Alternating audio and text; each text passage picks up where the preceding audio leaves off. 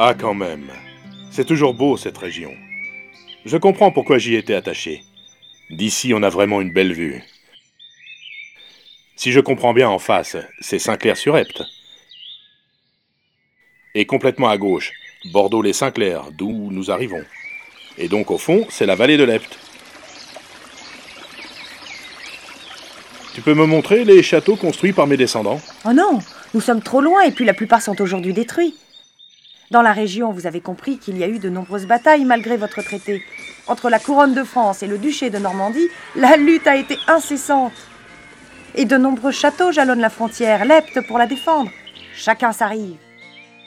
Du côté normand, rive sur laquelle nous nous trouvons, la première ligne de fortification s'organisait autour du puissant château de Gisors au nord, c'est-à-dire à droite vue d'ici.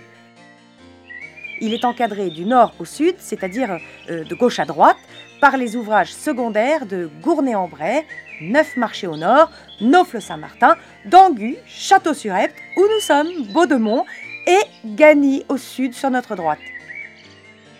Ce premier rideau était complété par une seconde série de places fortes édifiées le long de la vallée de l'Andelle. Ras-de-Pont et Douville-sur-Andelle, mais également par un réseau intermédiaire de forteresses. Tour de Guet sur Motte à Aqueville et à Longchamp.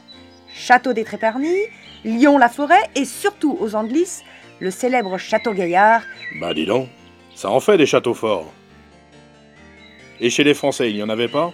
Du côté français, toujours du nord au sud, la ligne de défense appuyée sur les ouvrages militaires de Gerberoy, Trichâteau, Chaumont-en-Vexin, Courcelles-les-Gisors, Bourré-en-Vexin, Saint-Clair-sur-Epte, qu'on a vu, et La Roche-Guyon, près de la confluence de l'Epte et de la Seine, tout au sud.